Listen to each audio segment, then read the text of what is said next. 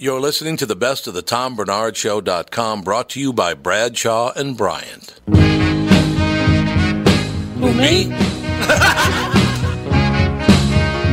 Well, I'd like to know if I was married to a whore piece of shit.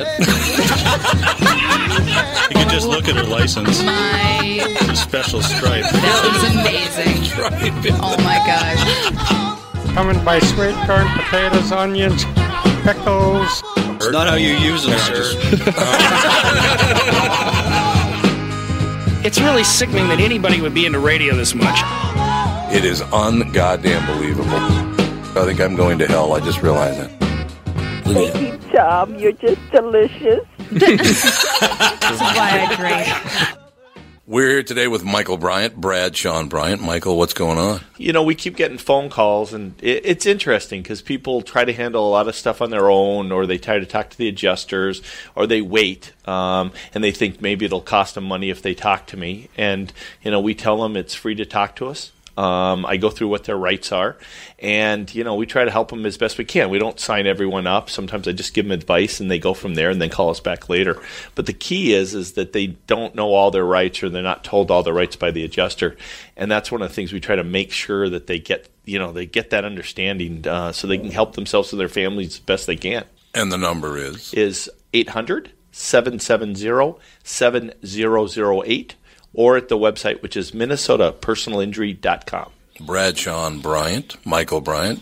Thank you. Seeking justice for the injured. Bradshaw and Bryant.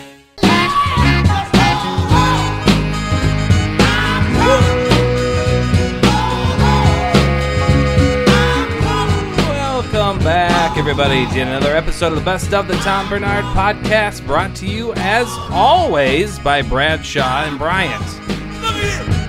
Kicking off the show this week, we had author Vince Wilson on the show talking about weird uses for cats in his new book about weird history. Next on the Best of.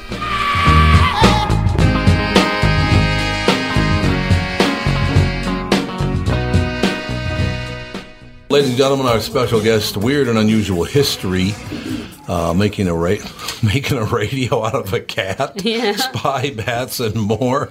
Uh, Vince Wilson with us. Vince, how are you? I'm all right. How you doing? Not too bad. I never realized that I could on today. I could do a morning show out of a cat. I didn't know that. the radio cat. So, Vince, where do we start? Because uh, I tell you, I, I've been told uh, you're a hell of a guest, so I can't wait to hear some of the stories. Vince Wilson has always been interested in science and history and the unexplained since as far back as he can remember. A hypnotist and futurist joined the American Institute of Parapsychology. Wilson is the author of Ghost Tech and Ghost Science. So yeah, we like tech, we like science, we like ghosts. So we're in a good spot here, Vince. Well, thank you for having come, uh, having me on. I'm glad I was able to be on here in, with such short notice. Um, but uh, yeah, I had a conversation a little while ago um, with Dave Schrader, and the topic started coming up of weird history.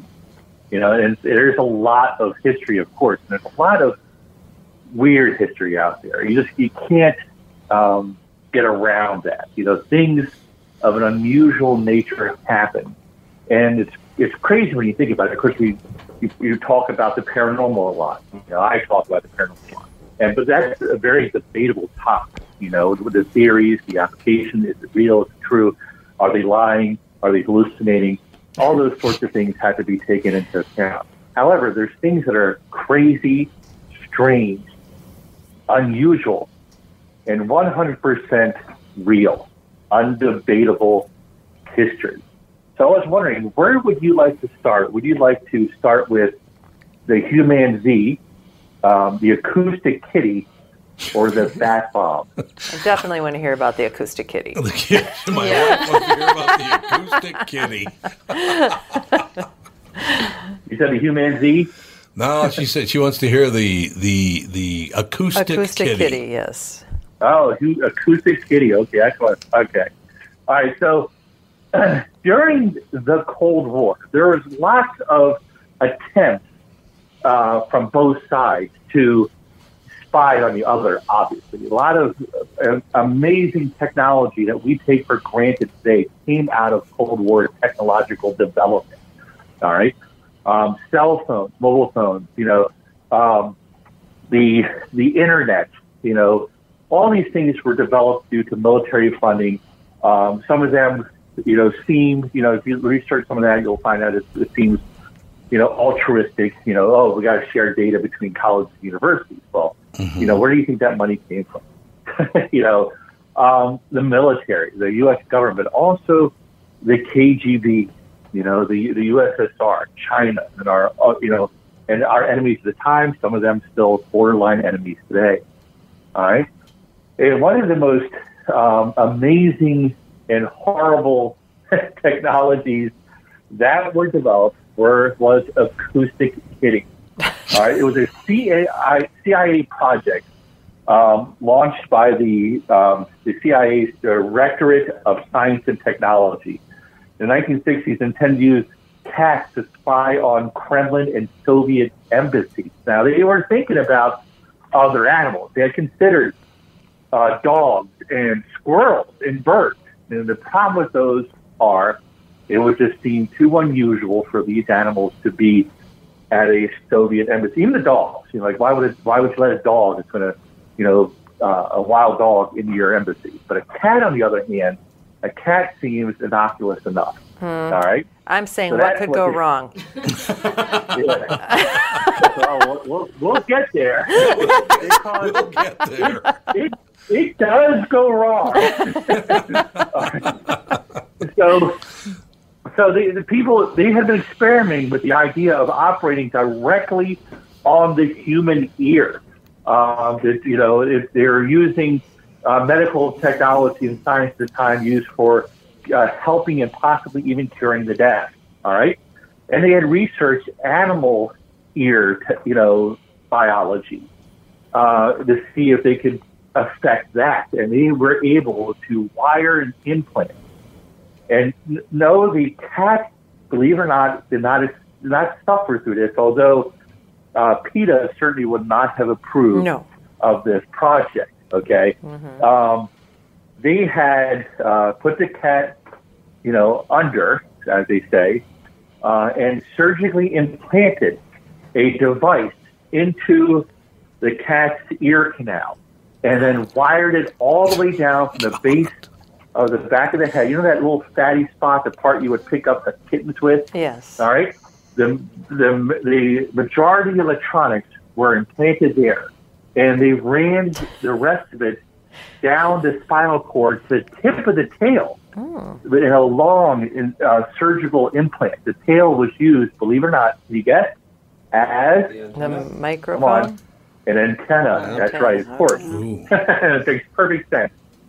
The cat's tail was an antenna. All right, so the mission was to eavesdrop on, you know, the their first attempt of it was to eavesdrop on two men in a park outside the Soviet compound in, on, on Wisconsin Avenue in Washington D.C.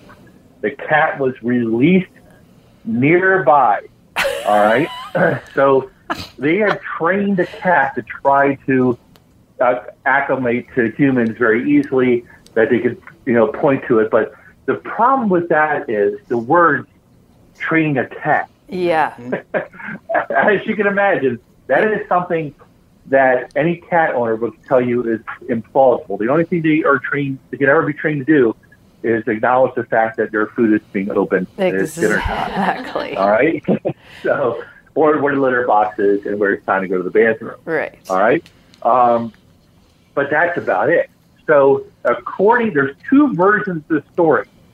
All right. The the first version is this: the, the cat was really aimed at the two people across the street having a conversation. Everything was on. The the CIA agents were in a van nearby with all the electronic equipment that the 1960s had to offer. The cat was pushed out into this, you know, into the road to go across the street to spy on these two men.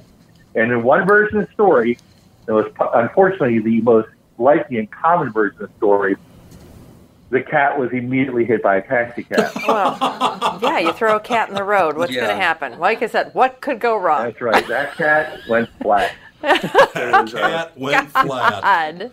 That's right. Yeah. So, however, however, there was a person who was part of this project, and yes, the project's official file name, Acoustic Kitty. Oh my All right. God. And the how much did this cost? Until 1967, and one person associated with it said the equipment was taken out of the cat, and this is uh, Robert Wallace who said this, who was the former director of the CIA Office Office of Technical Service. Said the equipment was taken out of the cat. The cat was resewn for a second time and lived a long, happy life afterwards. You know, but some people think are Yeah. pretty sure that it's actually just a nice little spin on a horrible, Yeah. terrible idea. So this had to like go to a committee and and have a budget, and people had to say, "Yep, good Yeah. idea." Like that's what is amazing more Yeah. than anything to me. Yeah. Well, think of the mentality that get movies that get terrible movies made. you know, so, and that is probably what you're dealing with here. The Hollywood can, and the CIA should probably, you know, brainstorm at one point and try to work out their problem. Uh, maybe, You know, yeah. so- or just bring a person yeah, in with lots of things sense. have gone through development stages, passed through every level of hierarchy that that agency has, and still, someone said, "Let's do that." Yeah. All right, that's a good idea. You know, and that probably is a good way of segueing into the bat bomb. Sorry. so I like it. I like know, it. Okay, so you know, it's, it's another thing that reminds you of that old adage: never work with children and animals. Fortunately, I don't have any children stories that they, where, where they wired or put explosives into Oh. children. Thank God. You know, but maybe that hasn't been declassified yet. Anyway, uh, the uh, the bat bomb. The bat bombs were an experimental World War II weapon developed by the United States. The bomb is consistent. I'm just reading this directly from a uh, something I found on the internet because it's an easy description. The bomb consisted of a bomb-shaped casing with over a thousand components, each containing a hibernating Mexican free-tailed bat with a small-time incendiary bomb attached. Drop from a bomb at dawn, the casting would deploy a parachute in mid-flight and open to release the bat, which would then disperse and roast, roost, I'm sorry, roost in eaves and attics in a 20 to 40 mile radius. Well, first The they'd roost, then they'd roast. would- What's that? First they'd roost, Yeah, then they'd that's right. roast. they roost. That's right. The incendiaries I you're catching on were set on timers would then ignite and start fires in inaccessible places in the largely wood and paper construction of the Japanese cities that were the weapon's intended targets. So this was a World War II weapon. Oh my God. Now it gets better. so He goes, no, who it came up gets with this? better. Yes, yes. So who came up with this idea? Who was the the person who developed this? Was it a biologist, an expert on bats, perhaps, or was it conceived by a Pennsylvania dentist named Lytle S. Adams, a uh, friend of First Lady Eleanor Roosevelt? I'm guessing the That is dentist. actually who developed the idea of the bat bomb, a dentist from Pennsylvania. Wow. Adams submitted to the White House in January 1944, 1942, where it was subsequently approved by President Roosevelt, Roosevelt on the advice of Donald Griffin, another advisor. Uh, yeah, so, so yes. Now, here's what's interesting about this. As crazy as this is, the bat bomb worked. Okay. Whoa. Now it took two years. Of, uh, I'm sorry, three years of development from the point it was approved by Roosevelt in 1942 until it was actually ready to be deployed. So that that during one of its initial testing phases, the um, some of the bats came out of hibernation too quickly. What they were trying to find is the balance between cooling them down, which would cause hibernation, and warming them up, which would awaken them. Okay. One of their tests awakened them too early. The bats, which had the incendiary devices attached. Now remember, this is this is before their miniaturized remote controls. So these had essentially mechanical switches, you know, timers on them. Once they were released, that was it. They were going to catch on fire at some point.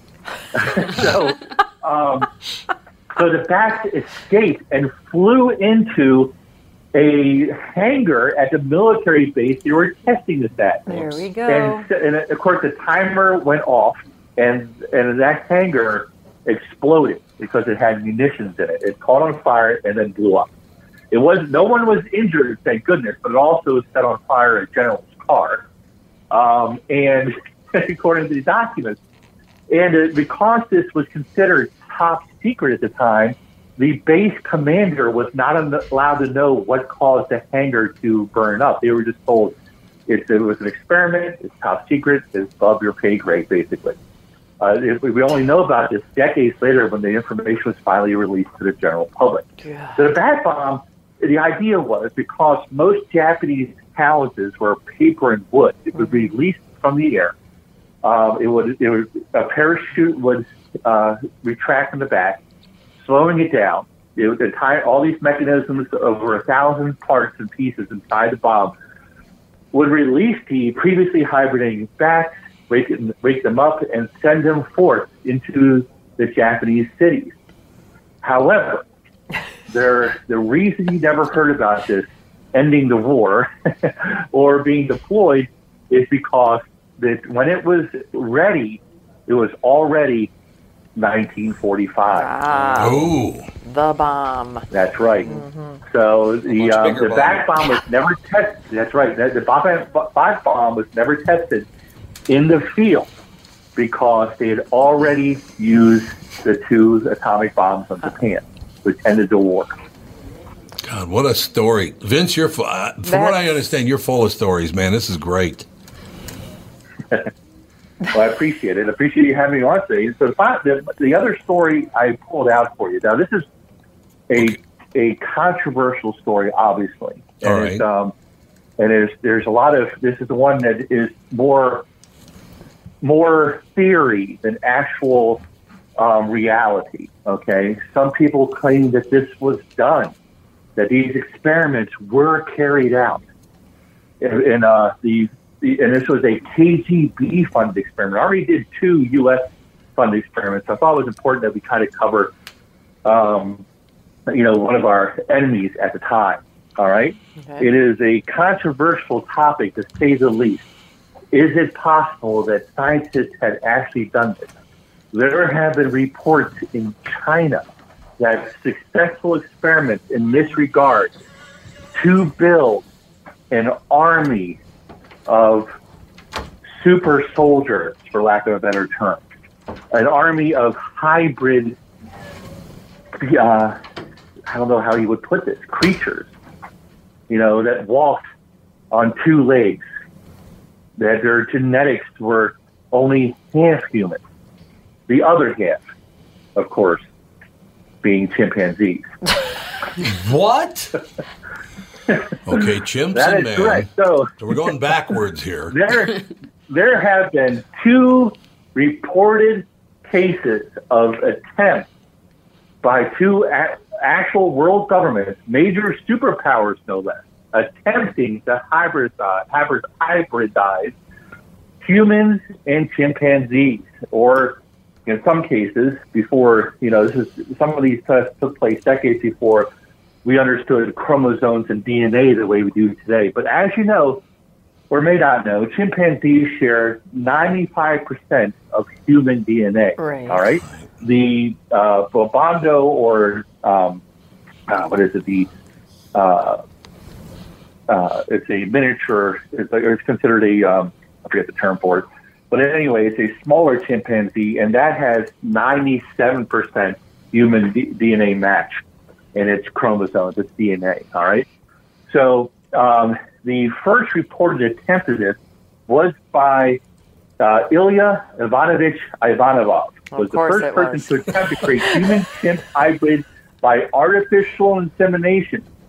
He outlined his idea as early as 1910 in a presentation to the World Congress of Zoologists Wow. in, in Graz. All right. In the 1920s, Ivanovich carried out a series of experiments culminating in inseminating three female chimpanzees with human sperm, but he failed to achieve pregnancy.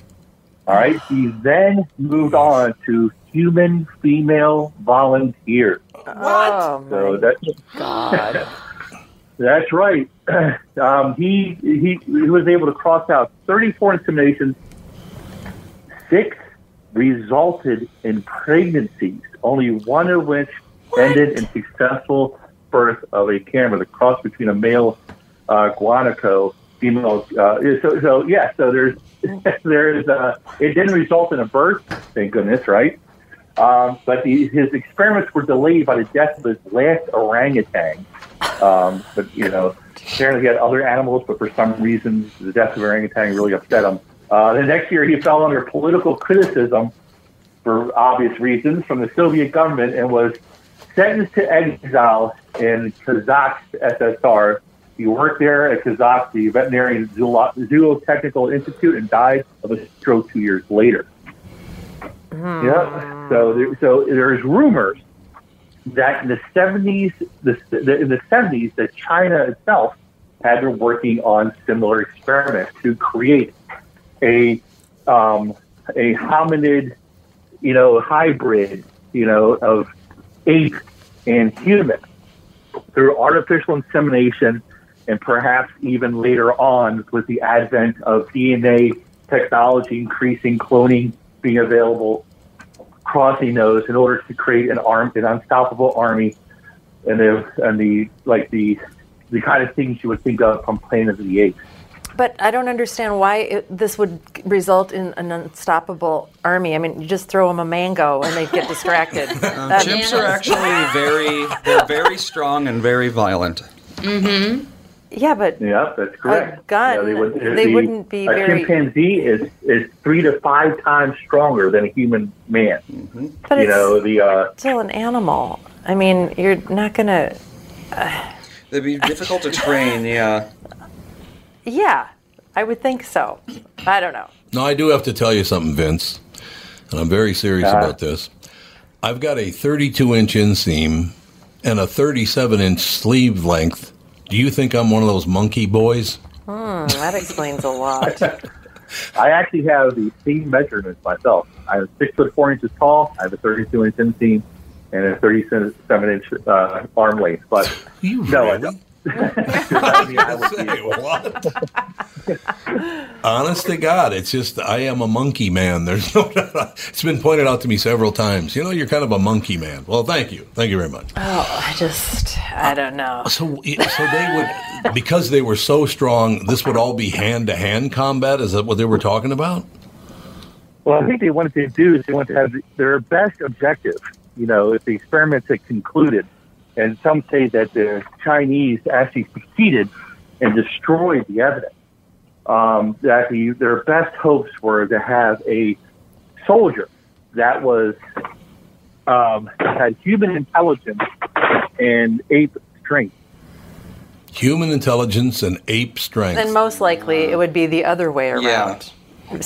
No, no, yeah, no. the bad thing to be if it had human strength Yeah. and uh, And monkey intelligence. Monkey intelligence. You know that's what's going to happen. Well, no, because uh, look, basically, I, I, his name is Kendall Norberg. So he's, he's my, my my best friend in the world, and he is also well. At his office, he's the vice president or one of the directors of a, of a, a company, and in his office, his professional office, there is a picture of a silverback ape that was given to him by his coworkers because they said he reminded him of a silverback ape. So that's real nice. So yeah, Vince, when when Kendall and I walk down the street, it's like monkey time. There's no doubt about it. It's just unbelievable. These are great stories, Vince. How much? How long did you have to research all this? To you, you find these things? It's amazing. Well, the a lot of it is some of the information. In fact, most of it's available online. Of course, there's there's several books on it, um, and there's uh, some documentaries that cover some of. There's a great show that came out. It was hosted by I don't remember the actor's name, but he he he was the star. He played the crazy scientist in um, that show Fringe, and he hosted a show called Dark Matters. And at least two of these stories appeared on there. Oh, Um, The, the rest of it, yeah. So the rest of the stories you could probably find a lot of details. I tried to get some juicy extra bits from you for you tonight that might not be available on a lot of the other shows out there for your show today. Um, but yeah, you can, you can research a lot of this online. Um, the Bat and Acoustic Kitty, Kitty are both available on Wikipedia. they, don't, they don't get everything in there. Poor kitty. um, and of course, they don't get everything in there, like I mentioned in the show, but it's, they're on there. Um, so yeah, these these are uh, generally available to the, the public. Um, you know, th- through books online. There's a few podcasts that cover strange history that you probably wouldn't do that would cover some of this information. I think it's wonderful. I'd love to have you back on talking about this, Vince. This is terrific. Oh, absolutely. Um, I didn't even get a chance to go into uh, Edgar Allan Poe's, you know, the theories behind the death. Oh, wait a minute. How much more do you do? You have five more minutes? Yeah, I could probably do five more minutes. I don't, Oh, if you I can- don't mind if I can't look at my notes since I'm driving. But uh, Oh well, I don't know if I want to distract you while you're driving, Vince. Or get no, you a no, ticket. I, I got Bluetooth on, so Ah, you're fine. All right. So yeah, if you So, um, so so you were talking about Yeah. Edgar Allan Poe. So Edgar Allan Poe died under mysterious circumstances in 1849. All right, his uh, death day was January 19th, if I'm not mistaken. You might have to fact find that. I'm pretty sure that, that date is correct. Um, he was only 40 years old when he died. He was discovered um, in front of a voting hall, or actually recent evidence, and, there, and believe it or not, more for evidence always comes out, even to this day. Recent evidence suggests that he died inside the voting hall, not outside in the street or the gutter, like a lot of people Right. have claimed uh, he had. This is a more interesting story, I guess, to say he was found in the gutter. But no, he was actually found inside the voting hall, the area in Baltimore now known as Little Italy. He was disheveled, slurring his speech, um, kind of uh, all over the place in the speaking. Uh, no one could figure out what he was saying. He asked for a friend of his who was calling out a name that no one recognized. Other things happened. And he died three days later at Church Home Hospital in Baltimore City. All right? So a lot of this is uh, very strange, uh, very unusual. All right? Um, now, course, you, I'm sure you've heard that he was a drunk and a opium addict, and a Right. womanizing cad, as they would have said back then. Cad. You know, uh, but the, most of those stories are not true. Um, Poe actually had a literary enemy named Rufus Griswold. And it, it, doesn't that sound like a bad guy's name? Like yes, it does actually. if you're if you're trying to think of someone, you know, just by the name alone, he would, you know, you would clearly identify him as the murderer in a, a bad mystery novel. You know, Rufus Griswold. Well, Rufus, um, you know, hated Edgar Allan Poe. He hated his talent. He was very jealous and envious man. He was he was a he was a scoundrel himself. He took bribes uh, from poets and writers to appear in his collection of literary works that he published. On the, uh, I think I think it was an annual volume or something like that. But anyway, um, he hated Poe because he believed Poe had written a negative review about one of his books under an anonymous name. Uh, Griswold hated Poe so much that the day he died, he actually published anonymously, like a coward, in a lo- in a local newspaper that Edgar Allan Poe died today, and the world is a better place for it. Basically, what he said. Ooh. You know, and, and, we're, and no one's upset about it. it's funny, it's paraphrasing the comments. Um, so it, it that kind of went on for a long time. In fact, uh, Griswold went on to actually write Poe's biography and scammed his aunt out of the rights to Poe's work, so he could include the biography in the front of every volume. And uh, in, in, the, in these uh, biographies, he wrote up that Poe was an alcoholic, that he was opium addict, and that he, he was a womanizer and liar and plagiarizer. All right, none of these stories were true. In fact, Poe had a weakness uh, for alcohol. He was he couldn't drink very much before he got sick. He was not all of his friends said that he never was known to take any kind of drugs. Um, you know, he considered himself a sophisticated uh, man about town. He Mhm. would not have stooped to that level of uh, you know taking illicit drugs or anything like that. Um, and also, he was very happy with his, the way his brain worked, despite he was known for being depressed all the time. Um, so there is some a lot of theories about how Poe died. All right, um, there's the four most prominent ones are uh, th- these popular ones are tuberculosis. You may have heard that before. Your Mhm. study of Edgar Allan Poe. Of course, his first wife, his most beloved wife, uh, Virginia Clemm Poe, died from tuberculosis. It was a horrible disease um, called consumption at the time because it consumed you from the inside out. Um, they you to you to wither away and to cough up blood. It was it was horrible. And uh, Virginia died from tuberculosis, TB consumption. All right. Another theory is that Poe uh, died from uh, a scandalous kind of voting fraud at the time called cooping. Uh, this is a very popular theory with uh, you know Poe historians that he was kidnapped and forced to vote for a candidate over and over again under in different disguises, different clothes. That might explain why his clothes were different. Why he was found at a voting hall inside. Um, that he was uh, he, essentially. If you think that voting is weird today and it's full of fraud and scandal, it was worse back then. Trust me. Um, and and that would explain the situation he was, and he was, uh, you know, given an overdose in order to try to get rid of him because he was off. Uh, that's a very popular theory. Another theory is that he was murdered, perhaps by agents of Rufus, Rufus Griswold or another enemy of his. He had a few. All right, he had, he might have had gambling debts at the time. He was he also had possibly two thousand dollars on him, which is the equivalent of uh, two hundred thousand today um, because he was trying to collect money for a new literary magazine called The Stylus that he was going to have published. All right. So it is possible that he was murdered for his money or murdered for revenge. And of course, the fourth one, and the most interesting one, in my opinion, uh, is rabies, believe it or not.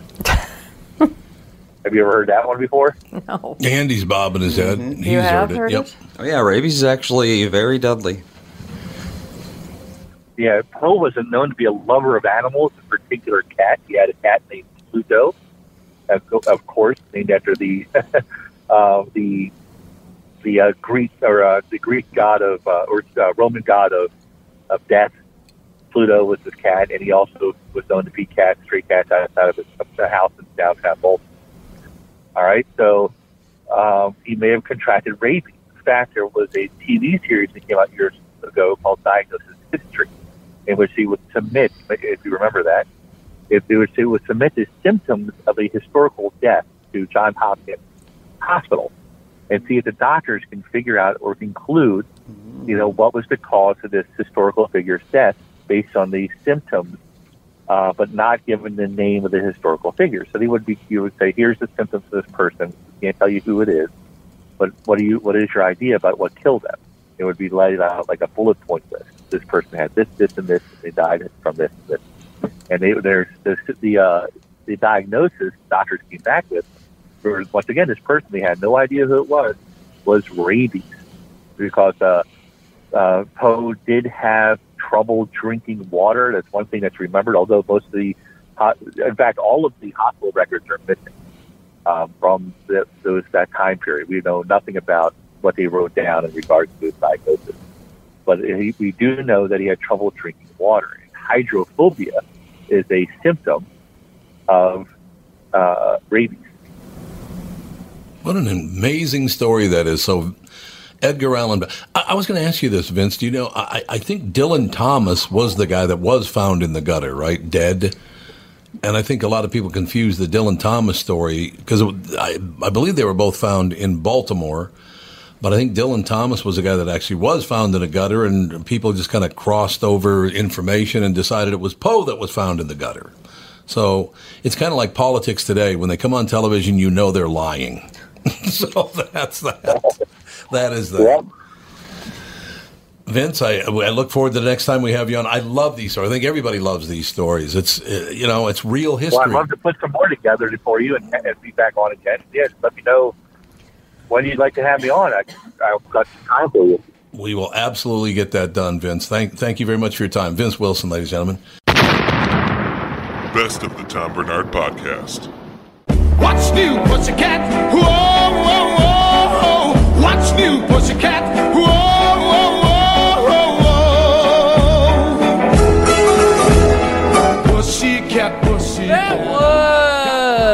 Vince Wilson on the best of, and I need to talk with my cat about doing a little more around the house, apparently.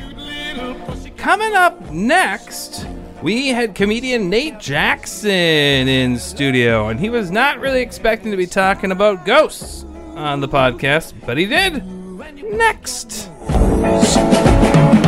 What's new, pussycat? Whoa,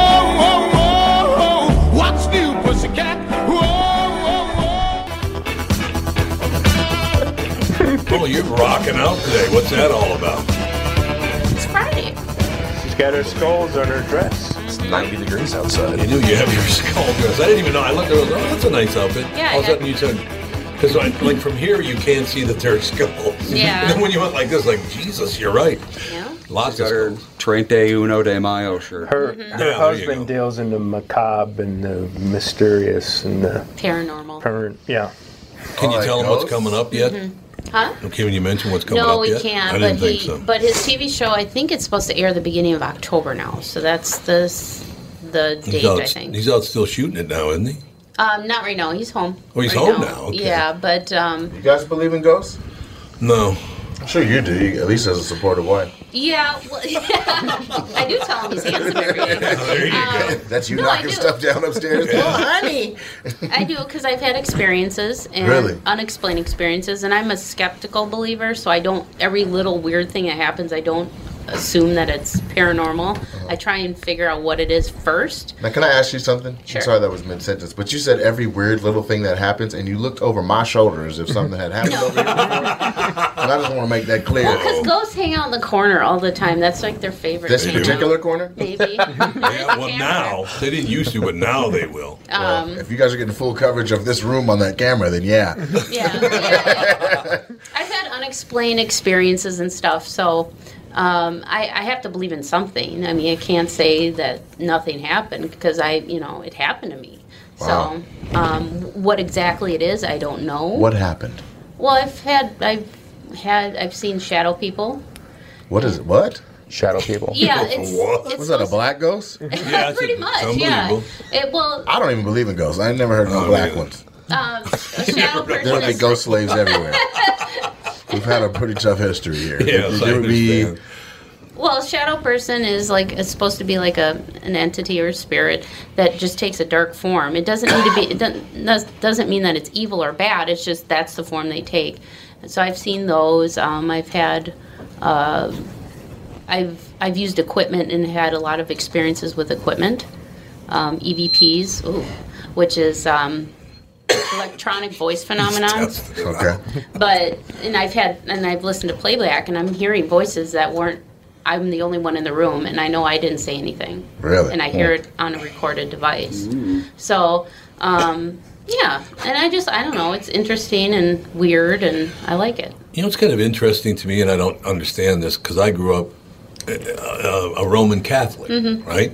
So, all the way through school, I went to Catholic school until I was in ninth grade, and they never ever mentioned exorcisms or anything like that. I didn't know anything about that till that movie came out. They're extremely rare.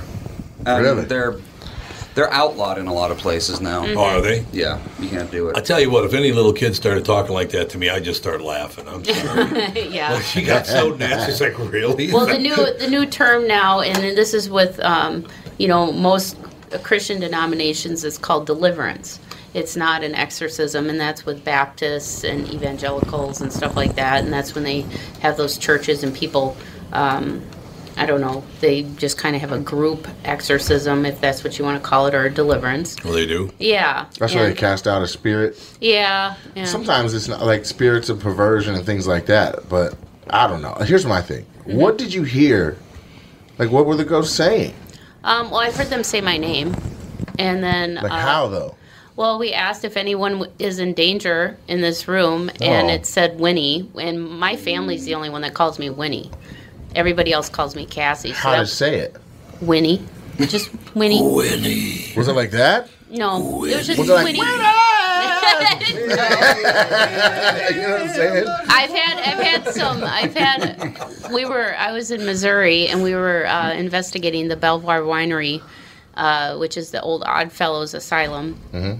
and we were doing an EVP session. There's a winery and an asylum. It used to be an old asylum. They they tra- uh, made it into a winery. It's a beautiful place. You know how they lost their minds in the first place by drinking alcohol. Yeah, no kidding. They were Really nice we're having right spirits with spirits. That's Yeah, what we're doing. with spirits. There you go. Um, but uh, we, I, uh, I can't remember what the question was, but we heard a get out, and then like somebody asked another question, and it just Okay, went hold get on. out. Like you, Well, why? Why?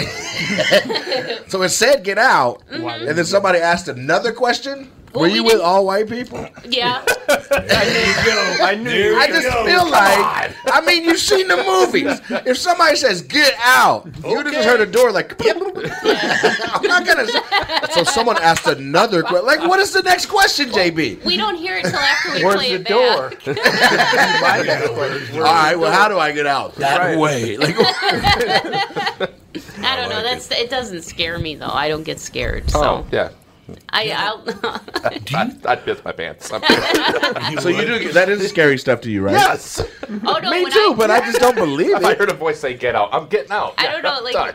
I, I don't know. I, for some reason, it does not scare me. When I go to a haunted location, I put my foot down right when I walk in a room, and I'm like, "You're not gonna mess with me." I mean, I Which just is a conversation you have, like, verbally out. Yes. So everybody can How do hear you in the threaten a ghost exactly? You- You're not going to mess with me. yeah, just uh, Okay. Yeah, you're you're not gonna mess with me. That's it. Yeah, and I don't get messed with. So It's like just Richard. It's like Richard Pryor said. Don't bring up Richard Pryor. I love Richard Pryor. That's my guy. He was Oh, like, God, it's I can't remember the whole story, but he went, he went. The ghost went hello, and he went goodbye. My oh. favorite still might be from the movie Car Wash when the guy started going after him for being a fake reverend, fake minister, and he goes, "You're lucky I'm a Christian man. I'll be down there kicking in your ass." he was. I, I will never forget Nate when I bought that album. It first came out. It does piss me off, Nate, that I can't say the names of the three albums that I have by Richard Pryor Oh, well, why can't you say them? because they all three got the big N in them. Oh, super. The Super's one. That Uh-huh. blank is crazy, Uh-huh. and Bicentennial blank. Yeah.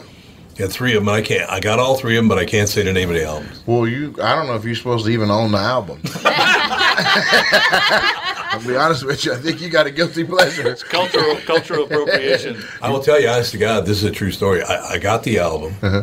I saw him on I don't know, Ed Sullivan Tonight Show or something like that. Nice. So man, I got to see this guy. So I get home. Now I have not heard any of his, uh, you know. Uh, Non-TV stuff. non-TV stuff, Uh-huh. right? So I put it on the record player. My mother's upstairs. He starts with it. Right. She goes, "What the hell are you?" doing?" Yeah, it's not Roman Catholic. That's for sure. He's dropping the f bomb down there, and he's. Uh, now I thought I, we just uh, had uh, had Richard Pryor Jr. on this show. He's the nicest guy in the world. He's Oh yeah. yeah, he's a really good guy. I met his. Uh, I met his daughter Rain. Oh, Rain's a great person. Yeah. she is. She absolutely. I haven't talked to Rain now in a few years. She used to be on all the time. Remember that, JB? I met um, that kid that was saying he was his dad, but he wasn't really. Oh, really? Mason Pryor, I think the kid's name was. Oh, is that right? hmm he got all exposed. You know, my favorite of all time with that whole deal. You were talking about Prince earlier. Mhm. This actually happened. That all these people started claiming that they were Prince's Relatives. Prince's, uh, relatives, right? This one guy who was in prison claimed that he was Prince's son, but he was older than Prince. No, that's Yeah. That's not gonna work. He must was not have known. older than Prince. I'm his son. But uh, yeah, it's unbelievable. I tell people the story. I met Prince one time at the very beginning of his career, Mm-hmm. uh, and I'm, I'm in my friend's house. Owen Husney was his original manager from Minnesota here, and I'm in Cliff Siegel's house, and they're all over there. And he walks by, and he was like literally five one, Little fella. He's a little fella. And he walks by, and he looks at me and goes, "Hi." That was about how loud he said it too. Really? He went, "Hi." That's the only thing he said, and just kept on walking. Wow. He was uh, he was an he was an interesting guy. Introvert. It's really really too bad with the drugs. So that's that's, terrible. I mean, what a talent. Really too bad, but Well, That's what, it. that's what it was, right? It was a Opioid. Was Yeah, fentanyl it was uh, propofol, I think. Propofol. There you Oh go. Oh man, that's what got Michael Jackson. Oh no, yeah, with Or was it? No, it was fentanyl. It was fentanyl. Yeah. Yeah, fentanyl. Yeah, fentanyl. It's basically the same thing, but what yeah. they say, Yeah. 600 Americans a day or something Yeah, like I that. think that's right. Terrible. Yeah. Yep. Well, they're using it to lace heroin. Yeah, that's the problem. Yeah. So when people they dose up on heroin, thinking it's just heroin. Yeah. There's fentanyl in there. But isn't And- it like a hundred times more powerful than At heroin? least, Yes. Yeah, At least. then So- uh, Oh. and I watched his documentary and I was watching it and they're like, yeah, we, we kind of like it when we have laced the fentanyl with the heroin and people die on overdoses because then the they call them the junkies or the fiends. They, Yeah. they they want they want that high. Yeah, They're like, oh, that's so good, it'll kill you. I want it. That's how desperate they are for drugs. so true. that's why they they cut it's it with. so good it'll kill you. yeah, pretty much. But of course, n- everyone thinks, "Oh, it won't kill me. I'm, Yeah. I'm Right. smarter than that." Right. Or, My Mm-hmm. body can take whatever. yep, And they've had the drug binge that they survived. They're like, ah, nothing can get me. exactly. Yeah. Mm-hmm. But fentanyl, no, you take that, you're dead. Andy, is that a heart thing? Is that what happens? Uh, it's a respiratory thing. Oh, it's You just stop Yeah, breathing, yeah, Yeah, basically. just don't have any muscle control. Yeah, and then your Really? heart, you go into cardiac arrest because you stop breathing. Because breathing. you Yeah. stop breathing. Yeah. So everyone just has heart attacks on it. Pretty much. Well, a cardiac arrest is when your heart just stops. yeah. So it's not an attack. It just no, heart Worse. attack. Yeah, Much it's worse. worse. when, when your heart stops. Yeah. That's crazy. So. See, that's why I liked beer and wine back in the day, except for not too much. yeah. Huh. I could get a little nuts. I- I'm sure that's shocking to you that I could get a little crazy, but uh, it was fun. I, w- I was just at Paisley Park last Friday. Well, that's right. You said you went there. That's so right. You I've been there twice now, and it it's very emotional because I was I'm a huge Prince fan, and just to see his guitars and everything that has come out of that, Yeah. you know, and through his life, it's it's just amazing to see it. You know I what the see second I worst thing how- about Prince dying is? Now, the first obviously is a great musician died. Mm-hmm. The second worst thing is every national band that tours the Twin Cities insists on playing Purple Rain. Yeah. They Yes. do. Like, They no, absolutely Garth. Brooks. No, you, we don't need to hear did he do you Purple Rain? Yes, He he did did. Purple Rain. Oh. Yes, he did. He sang it his way. I have no idea. I didn't. had a little Rain, twang on it. Rain, I only wanna be here. Though, It's awful. though, when we were at the state fair last year, we saw Boy George, and he ended his concert with Purple Rain, and he did. A, Everybody ends up with a Purple Rain. but he did a beautiful job, and I Boy thought, George makes sense. Yeah, very because well. he was in that same time Yeah. era as Prince during Purple Rain and stuff like that. So I thought he did a nice tribute I to thought he him. was dead. Boy George? Yeah. No, they thought he was going to die for a while because he was kind of strung out on drugs as He's well. back Of course. He's back. Didn't he storm off some TV show or something? He's man George now. He's Yeah, man, George now. He's actually grown. phenomenal. I, I he has grown. actually really soulful blues, bluesy oh, type. Oh, he was a great singer. He's just kind of Oh. a wreck. But Yeah, yeah, if you yeah, see him live though. I recommend seeing him live because his band and what he's doing right now is fantastic. Speaking of seeing people live, House of Comedy. huh? Yeah, Live comedy. Come on down. Right. As You're far as live entertainment that is best in person, You're not going to do Purple Rain, are you? I will now. If you come, we're playing it from the sound booth. Everyone sing along. I'll get the house band and it'll be a good time tonight. So the, the deal is tonight, 7.30, 9.45. Tomorrow night, 7 to 9.30. Sunday at 7 o'clock as well. Uh, and basically what you're going to do is you're going to go show up for the show. And then somebody going to have to track Nate down because he's on tour in the Mall of America. Yeah, I live there. You, lo- you love it. I, that's amazing. You really had a nice I live at the mall. I live at the mall. Yeah, I'm at the Radisson. I live there in a wing of the mall. That Radisson Blu's a nice, nice It is. hotel. Yeah. It is. They have no microwave in my room though. I don't know if it's just my room in particular, but uh, I think, yeah, probably. it's not the Just- best for uh, you. getting up hungry and trying to figure out what you're going to eat. Don't they have anything open all night? No. No, everything closes. At Oh, is that sundown. right? Nothing's open all night? The, the latest you can get food is at 1 o'clock on Fridays across the street. Oh, is that right?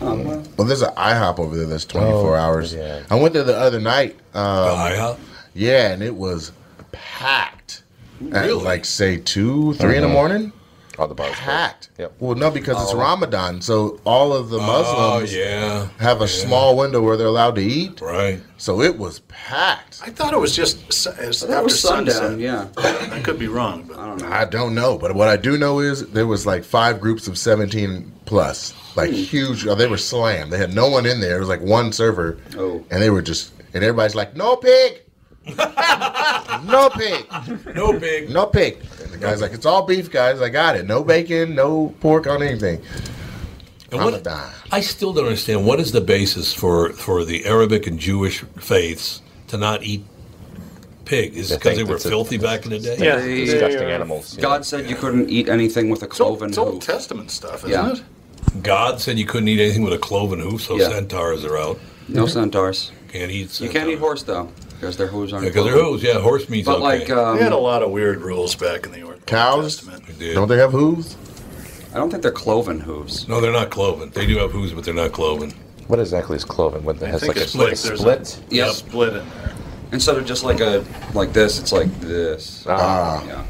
Ladies and gentlemen, tonight is the night you need to go to the Mall of America, Rick Bronson's House of Comedy, see Nate Jackson tonight at seven thirty or nine forty-five. A couple tomorrow night, a couple on, on one on Sunday, seven o'clock. Mm-hmm. It was terrific having you in. I appreciate you coming in this morning. Appreciate you coming in here. Thank you for having me, man. This has been awesome. It's terrific. Great people. Best of the Tom Barnard Podcast. Love is kinda crazy with a spooky little boy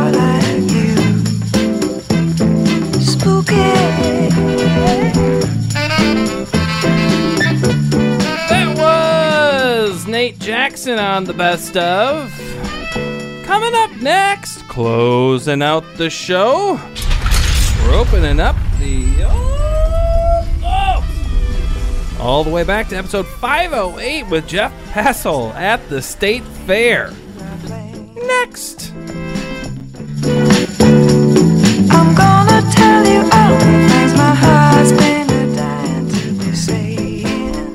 Jeff Passolt! Oh my God! Ladies and gentlemen, yay! da, da, da, da, da. Thank you, Bob. You're the best. Well, I don't He know didn't about the listen. best. He doesn't. I don't know about the best, but all right. So okay. we're going to He's call gone. Wandering Puffin Incorporated or LLC, and we're going to book trips. Thank you. Thank I you, was just Jameson. talking to Lindsay about how I'm gonna. Do you want a I chair, I need a Jeff? travel agent. Just grab those headphones, and if you want a chair, we'll get you. All right. Oh, Jeff, you're going to get up. We need What are a you gonna travel do, is agent go to give stand us over there free now? tips. Free, free trips. There it is. What Free is that? tip. What is that stuff? It's walleye It's the mac, walleye and mac and cheese. cheese. yeah, but what's just- the red stuff? I don't know. I'm eating around it because No, it scares it's good. me. No, it's really It's good. probably bell peppers. It looks a, a lot it looks like, red peppers. bell All peppers right, to me. And it smells like peppers. yeah, I'm Does eating it? Are you around stuffed it. up? Are you I'm sick? eating Yeah, around I'm it. stuffed up. Why are you st- Oh, because allergies. My I- I- allergies are allergies god-awful for, today. for 3 They're months. bad. I've had allergies, but Yep. then I got a cold. Uh, I think it's the glad handing out here. Now we're going to tell a little story why Jeff Passolt is here. Of course, we worked together for He many won't years be at my wedding. on the cake. That's right. He So already now stiffed he you has on to your be wedding. here. I, uh, hey, my niece. Oh, this is going up to in go Fargo, well for my same day. Ridiculous. Um, this year is the first time I've appeared at the Minnesota State Fair in 40 years.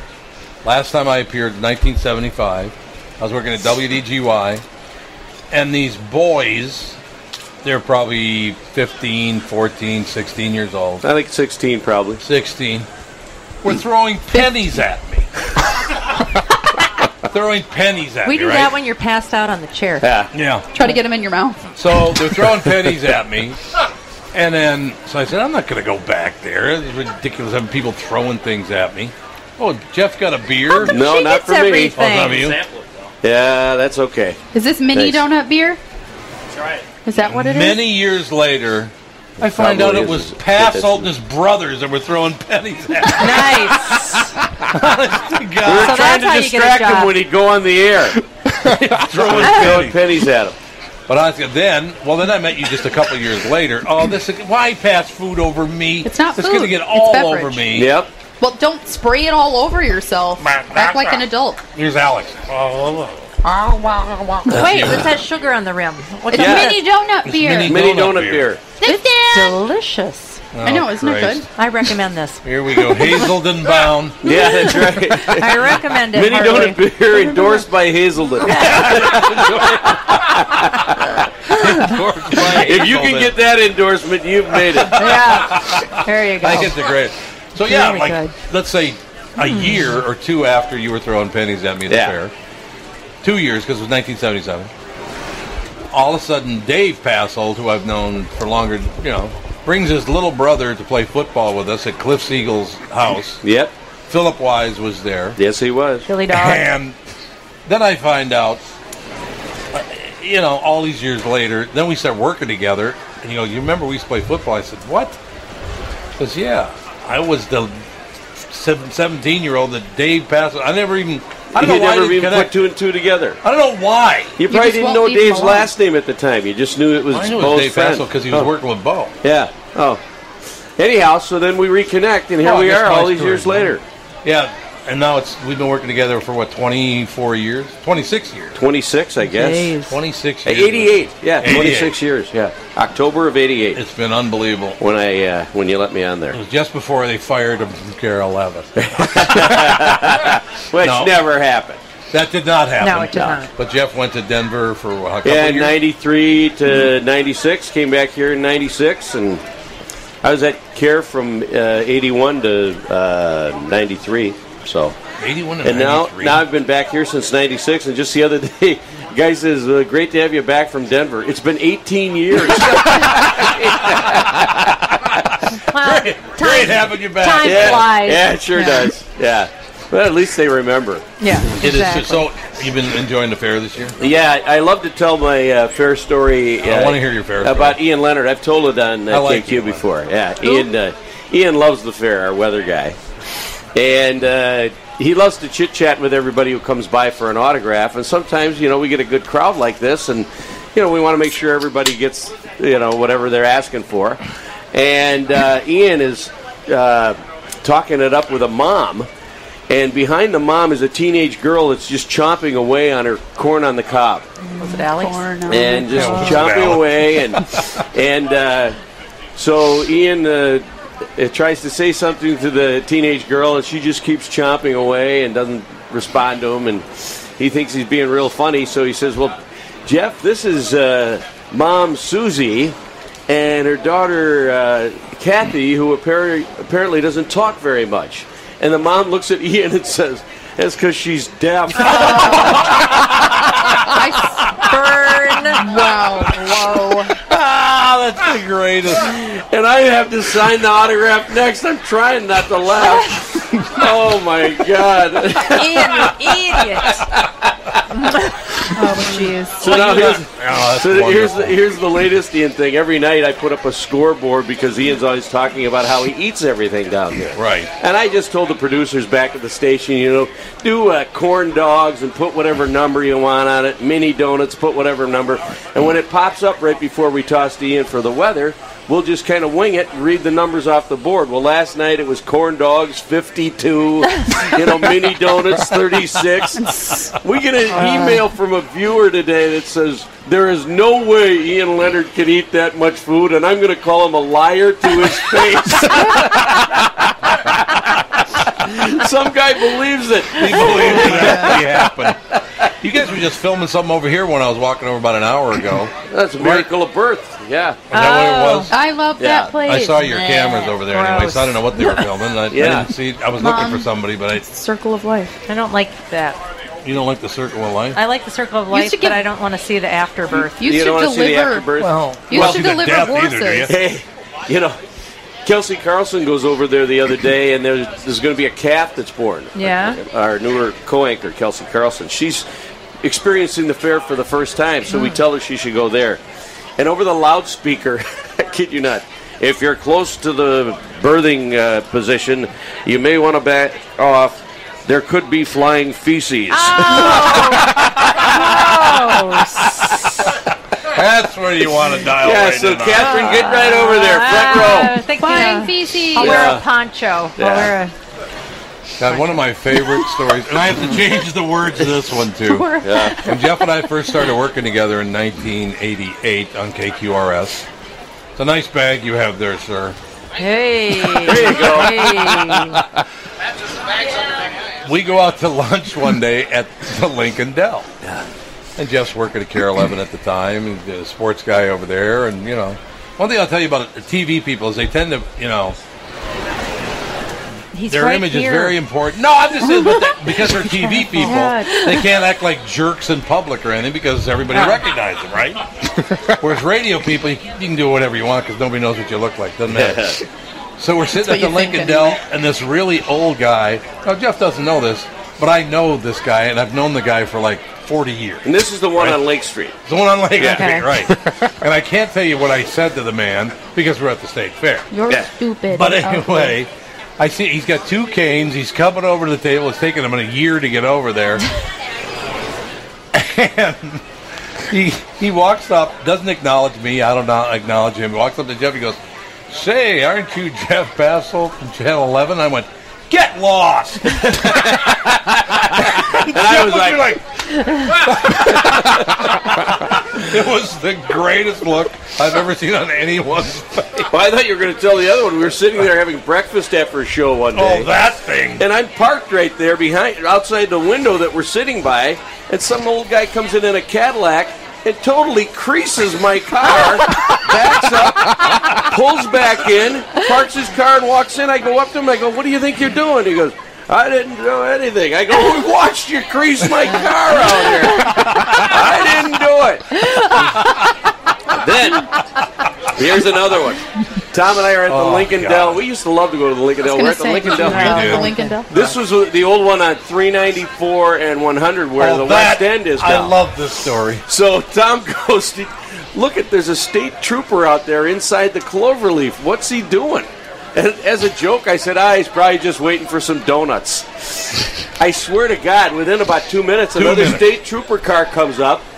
Their two windows roll down because they're facing opposite, and the guy hands out a donut box to the other guy. It's the problem with stereotypes. You There's know a what? little bit of truth to Yeah, them. but in, in this day and age, you know, if we would have had the cell phone Oh. going, oh, then yeah. it would have gone viral. Absolutely. It was, like, like it was a huge. What was the name of that donut joint? It was Uh, a pink and white box. It was like Dunkin' Donuts. Dunkin' Donuts. It was a Dunkin' Dunkin' Donuts. Donuts. Yeah. it was Dunkin' Donuts. Yeah. Yeah. Jeff and I used to back, you know, before his schedule got huge with, uh, you know, working 90 hours a day, and I mine too.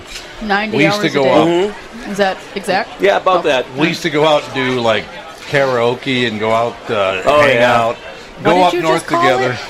Karaoke. It's karaoke is how you actually pronounce the word. Karaoke. It's not karaoke. It's, It's not karaoke. karaoke. What It's is it? karaoke. Karaoke. It's karaoke. I say karaoke. I say karaoke. Andy, you speak Spa- uh, Japanese. You speak Spanish, Japanese. you speak Japanese. I do It's a also speak Spanish. Karaoke. That's true. He also speaks Spanish. So it's uh, what's what's the uh, how do the Japanese say it? Well, if it's transcribed correctly, I don't know how they spell it in Japanese, but it would be karaoke. Okay. Karaoke. Karaoke. What did I Not just say? karaoke. Japanese. Karaoke. Karaoke makes Sayonara, you sound kind of. sister. Think of that action. You're not Japanese. Did you know that? But I'm telling you, honestly, you say you're supposed to pronounce the words correctly. No. I always pronounced it karaoke as a kid. That's how they said Yeah. Karaoke. Yeah. Dad, just never Let's say get- it again. let's get the audience to vote on it. Mr. Roboto. How many of you are going to say Karaoke? karaoke? Karaoke? Yep. See, she's slipping a coin. Everybody Think of that it. action. Uh, but we used to go out and have so much fun. It was unbelievable. We go out, might have had a you know beer, Maybe. maybe Uh, just. beer. we used to laugh so hard. Mm. Honestly, I thought I was going to die some weekends. Don't we, die. we would start laughing about things would happen. And I don't. It was all. I don't know why it was, but there's a story we can't tell. But there's there there is a certain part of a bull's body that they make things out of. Yeah. The tail. Not Um, the tail. Peepees. The lower unit, you can say. Yes, the lower unit. And where did you get that thing? There's a Buffalo restaurant in Denver, and the owner. I went there, and he said, "Here, uh, we we got putters that we sell, Are you kidding and me? and it's a putter, and the thing is like twisted. You know, you have the regular grip on it, and then the regular putter head, but the shaft is a shaft. it's all twisted, and then they shellac it, and it looks like old, old hickory. I don't putter. want. I don't want that job. But thank why? you. No. No. Is my question. Well, they, it's a novelty gift. Uh, So I bring it back, and we go up north on a golf weekend, and uh, we had a, a gag prize that we set up so this guy would win it. And uh, after we're done playing the golf round, you know, there's about 12 of us. Uh, all right, but you have to do it's a lucky uh, Scottish putter, and so what they do is just like with a shillelagh, you have to lick the putter up and down. Are you kidding? So we got pictures of the guy. Oh, nasty. then we told him afterwards. We gave him the little card that was attached to it. Did he punch you in the face? Uh, no, he had too many beers by All then. right. This is a guy, by the way. We used to have little contests like long drive or closest to the pin or Yeah. whatever. This is the same guy that was licking the putter shaft. we go up to see who hit closest to the pin, and there's a golf ball that's literally on the green by about a quarter of an inch. Yeah. But he didn't think the same guy was licking the putter shaft. Didn't think it was on the green. So he starts hollering, "NC, NC!" And Jeff goes, "What do you? What NC?" He goes, "No qualify." You mean NQ? No, he said NC. He said NC. I- and then we started to shake dice. Have you ever played six five four? Oh God! And so if you didn't qualify, we started calling it an NC. so a number of years later, I'm not kidding you. There's two women at a golf course I'm at, Oh, and they're shaking dice, and I hear the one woman say. NC. I go, how do you know that? She goes, oh, we all call it that. They, we must have talked about it on the radio and they picked it up there. That's I all I think could so. figure. That's what Or I'm Or a lot of people can't spell. Yeah. Could be that. NC. Yeah, I know. God. Yeah, and he looked at us like we were nuts. Well, no quality. no quality. NC. Yeah, that's it, man. Yeah. So now we got to get you on the uh, Man Up show. We're kind of working Oh, together again in That's the different area. 29th, It's uh, the Yep. show Oh, channel can- 29. can you- channel 29. It's on at 10:30 You can be on on there, Sunday can't you? morning. Well, Yeah. it's Fox. They Well, I owned know, the but I'm same just people. checking. You know, you might Yeah, have. I'm, I, I, I probably could. I'm not. We want to get it. you Okay. on there, like jumping out of an airplane. Uh, nah, that won't happen. that already happened. Oh, I Where'd couldn't Dan jump out of an Dan jumped airplane. out of an airplane. I, know. can't jump out of an airplane. I can't I do couldn't do heights. that either. No, No. Do any of that I can't do roller coasters, motion sickness. I, the, Yeah, I the, got the same deal. the Blue Angels have offered me the ride about three different Can't times. do it. It's Yeah, like, no uh, uh, no. Can't get it No. done. No, it's true. No. Well, I have video of me. Uh, you know, uh, Fox uh, before. Well, it might have been before we were Fox. They wanted me to do a story about how you know I grew up in the Twin Cities, and one of the lines I said is, "Hey, I've been here so long." The field trip was to the tallest building in Minneapolis, and it was the Foshay Tower. Foshay Tower. Yeah, so uh, they uh, they said, "Hey, we'll have you up on top of the Foshay Tower." Oh, And I went, "Oh, you mean in that I cage remember thing?" that. And I, I said, "Yeah." So I went up to that observation deck, and you're all caged in, and that was all right. But I come back to the station, and they go, "You know, there's just too many shadows from the cage and everything." Oh. But the maintenance guy said we can get up above there on those things that oh. look like steps, and I'm like. You got to be kidding me! it was a windy October day. It's like 30 stories, right? It's- I think it's 30 is stories. it 30? I don't even know. I think the building itself is 28. Okay, well, I get up there and I'm standing. There's no. I I reach. There's a little guardrail and it's only about up to your knee on there, and it's all loose. And I'm like, oh my god. So then they said, well, we got to get you around to this corner of the building because the cameras are in these two buildings here. One of them was the IDS, and I don't know. The other one might have been a Piper Jaffray or something. And so. I had to shimmy along that thing. I had nightmares Oh, when I I got would done. too. Oh my god! Then I crawled back. I wasn't going to walk back. to the, it's a metal hatch that you can get up there. Right. And I still have the video. It's oh The my paramedics god! had to be called in. And why Yeah. did they want you to do that? Because the, the line was, and I remember when I because when I went on a field trip as a kid, we'd go to the tallest building in Minneapolis, and then they cut to me, and it was the Foshay Tower, and I'm standing on it. Was that Stu's idea? He okayed it. Now you're a great understanding why. Yeah. You talked to Stu recently? I got a uh, happy birthday note from him a couple of weeks ago. That was your birthday couple of yeah, weeks ago. Stu I, uh, I sent him a couple of notes. You know, his folks died within about two weeks of each other. Honest and they to God. lived well into their 90s. That's yeah. pretty common. Yeah, they had a great life. and uh, Yeah, yeah. It is. So they were wonderful people. He, uh, well, Stu's one of the great guys that ever Yeah, he is. Stu Schwartz. Stu Schwartz ran Channel 9 forever. Yep. And then uh, he just he was just a class guy. Yeah, well, he's done very well uh, since, too. I mean, he, the guy doesn't slow down in retirement. He uh, he has that uh, Grand Stadium TV. He does all of the contracts for high school uh, sporting events that are on television throughout the country. That's wonderful. You know, like the state hockey tournament here, Yeah, state basketball, yeah. all that. He does that for a number of other uh, uh, states. Honest to God. Yeah, his uh, his company has really taken off. What's really weird about this business is, you, you know, you work with guys, you hang out with guys. Because one of the guys we used to hang out with back when Jeff was at Channel 11 was Paul Majors. Yeah. He would go, he would go up on all the golf trips and all that stuff. And then I hadn't talked to him for years. He moved out to L.A. Obviously, was that, was that like ten years ago or Oh, something? yeah, At it's gotta least, be 10, at least, yeah. yeah. Is it at least ten Mhm, years? I think so. But now, honestly, God, I hear I hear from him all the time. And well, Mike Evans plays golf with him all the time. Yep, Mike Evans. Yeah. So it's just weird how guys end up. They move across the country, but you still hear from them all the time. Well, and through Twitter, I hear from majors once in a while, Oh, do you? you know, and then we have the, the running jokes about things that happened long Right. ago, just like you and I do, you know. So uh, it, I'll get a little ha ha back from him every now and then. Remember in 1995, we were on vacation, and I lived up in Dayton at the time, Dayton, Minnesota, and our barn burned to the ground. And Paul and I were going through kind of a little tiff at that time, not getting along all that well. And so somebody sent, Look, I recorded this for you. Look what he said about you. He reports the fact that my barn burned down. They show the video. Yeah. And this barn is on fire. Yeah, It's- it went up. Right? Yeah. It really went up. And the story ends, he looks at the camera and goes, I didn't do it. Which I thought was very, very Which is funny. suspicious in itself. Yeah, well, you know. He wasn't seen near the uh, the seat of the crime, was he? Yeah. Uh, no, I don't think he was. Yeah. How long you been at Channel 9 now? 18 At years. 18 years. Yeah. Wow. Yeah. Anchoring up a storm. Yeah, and we're doing all of our uh, newscasts out here live, not just the early one. For years, we just did the early news, but we're doing 10 o'clock? I mean, Nine. 9 o'clock. Nine and 10, 9. yeah. Oh. Yeah, ten. Yeah. Nine and ten, and uh, five, and uh, let's see, the morning news out here, and we have a new six o'clock newscast that starts September eighth, and that's going to be uh, Randy Meyer and Kelcey Carlson doing that. half Okay, you're hour. doing you're doing five and five thirty, or I do. I'm going to do the five to five thirty. Yeah.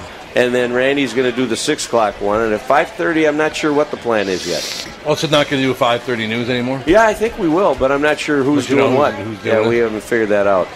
You still loving it?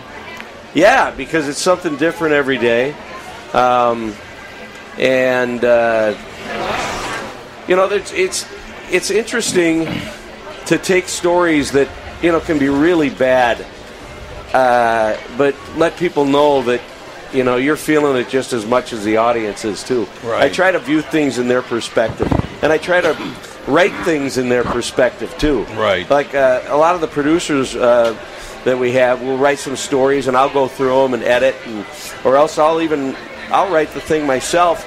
And they'll say, "Thanks for the help." You know, you really don't have to. I said, "Well, this is one I really wanted to put into my Yeah, work." right, right. You know, you don't want to. Uh, you don't want to say something that you wouldn't normally say. So uh, we had a president one time that called that people speak. I'm going to put it into people speak. Oh yeah, that's right. That was Reagan. He'd rewrite uh, all of these scripts. Right. And there's a fascinating book by uh, Peggy Noonan, who uh, was his uh, number one speechwriter. Yeah, she was And unbelievable. she, at the time, didn't think he was very bright, and then, but he'd go in and Well, he'd hack nice. the heck out of her her, her speeches, and it frustrated her. And that was one of the things that probably made her have that opinion. That he wasn't very bright. But down the road, because he changed uh, things to "we're gonna." Yeah. We're gonna, instead of yeah. we're going to. We're going to, yeah, we're and gonna. afterwards, she realized he was really speaking to the people, Yeah. and they ended up calling him one of the great communicators. So, uh, I uh, I try to do the same thing. Do you I- think it's the job of Yes, journalists? Jeff Passolt and Reagan. No, I try to. I try to. I try to speak like the people do out there. Yeah. Hand Um, in hand, hand yeah. in hand. well, well, well, this is Jeff Passolt. Everyone. Can you Yeah. do Reagan? Everyone what? well. That's about all. it, yeah. Oh. There's a guy There's a guy. that looks like he has two black long socks with tennis balls at the bottom, and he's whipping them around in front of the bathrooms. It's quite the show. Okay. Why? Run Uh, over there. Thanks for that. Stop watching this. yeah, wait a go minute, watch guys. Please, You should all go over there. Just It was kidding. nice seeing you. Well, Seriously, better no. things And by the seriously, like, this guy that just is like doing this. He can be your guest tomorrow. yeah, exactly. It's really weird. Things have gone downhill. Yeah. It's Wow, just been Alex. horrible. Wow. Do you think I like that, it, that it, one thing that really bothers me? You guys don't do it where you are, but people like journalists, whether they be print journalists or, or, or electronic, they change the story to fit their personal view of politics. Oh, that Yes. happens a lot. Oh, it that drives happens me a lot. That nuts. makes me mad. I take great pride that Jeff. on election night, uh, yeah, uh, on election night, let's say, I get just as many people not liking what I said from both sides of the aisle. Well, And that's- so that's figure- good. Yeah, that figure. I figure that means I'm I'm being pretty fair. I agree, and It's it's true. And I mean, your job is just to report the news, what the news is. Yeah, not Well, manipulated. Let me let me give you an example. Uh, we did the ice bucket challenge the first day of the fair. I saw that, Amy yeah. Klobuchar and I. Yep. Do you know within minutes of doing that, we're raising money for ALS, and uh, and within minutes of doing that, our phones rang off the hook at the station. People calling it an ethics violation because she showed favoritism to one charity over another. Well, that Are was you- that was me. Oh my god. That was- I me? called. But I mean, you know, we're raising money for ALS. I know, It I isn't know. political, right? I so know. it just shows you that the the people out there that are going to complain, they're They're gonna complain for- no matter what. They're what. gonna they're looking for something to complain Yeah. about. You can't don't even do guys- something nice. I mean, you guys out here, don't you get sick of people putting their spin on stories, their own political Yeah. spin? Unless it's our spin. Right, right. No, no, no, no. I never spin the stories on KQRS. Never. Not at all. Is calling someone a moron, is that putting spin on It kind of is, yes. That would be. No, that's telling the truth. no, no. Depends on who it is. Well, it depends who we're talking Yeah, about. yeah, right. Someone I like. I always say, if you really want to get in trouble, tell the truth. Yeah. Yeah. Well, no, it's true. That is So true. people actually complained that there were there it was an ethics violation because she was promoting just one charity. Yes, yes. And you did hear that that the Catholic Church in where was that? Made them shut it down because apparently this charity supports stem cell research. So they made him stop doing Yeah. the ice bucket Oh. challenge here too. Yeah. Why? Uh, it's like, come on. Yeah. Raise money for charity wherever you can. Wherever you can raise Yeah, money you for can't charity. win. Yeah. So where are you off to now? You got I usually at work at two o'clock, are you? Uh, 1.30, so I'm heading Oh, over gotta our over there. station right now. I have uh, right meet and greet duty over there. We're right next to the giant slide. you are. Yes, Yeah. I walked by there yesterday. Well, I have to walk by there to get over here. How much is that to go down that Okay, slide now? you. 150? 300? Yeah, it's How much is it? $150. I think it's two bucks. I'm not Really? sure. That I think it it is? is. I thought it was a not lot. I thought it was like $10. I saw Ian's tip too. Go down early in the morning or late at night because that's when they have it the slickest. That's right, because they, They wax it? wax it kind of. Do Yeah, they wax. it. Yeah. Oh. He said do it first thing in the morning or the last thing at night because they have it waxed for the next day and then they wax it again. I When can't- it rained can't the other see. day, you should have seen the crew out there trying to get that thing dried off. Oh, Because, really? You know, if it's wet, those burlap sacks stick. All right, I know you got to go, but All what, right. what's the On word? that pleasant thought. What's the word? Is it supposed to rain tomorrow all day? Really? Uh, I don't know. It wasn't looking good last night when I was watching. Really? Yeah, that's Fox what they- Nine Was it News. Saying? Well, good. Sitting Boy, out I here thought we under a bunch a of metal Well, poles. Yeah. Well, it's supposed to. Don't worry about it. You're Can hooked we- up to a le- bunch of electrical stuff. Yeah, stuff. can we ground this? poles. Can we? Mike from Blaine can ground it tomorrow. He can. Uh, Can you handle that, Mike from Blaine? Have you ever met can go Jeff out there with a Passolt, Mike from Blaine?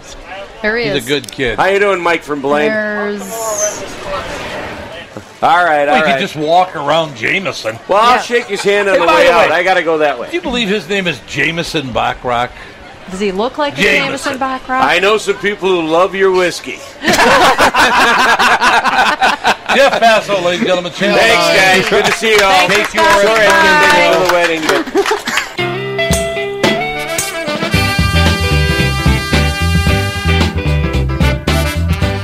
Much like hockey season for the Minnesota Wild, this episode is completely over on yet another installment of the Best of the Tom Barnard podcast, brought to you as always by Bradshaw and Bryant. Great clips this week. Vince Wilson, Nate Jackson, and Jeff Passolt.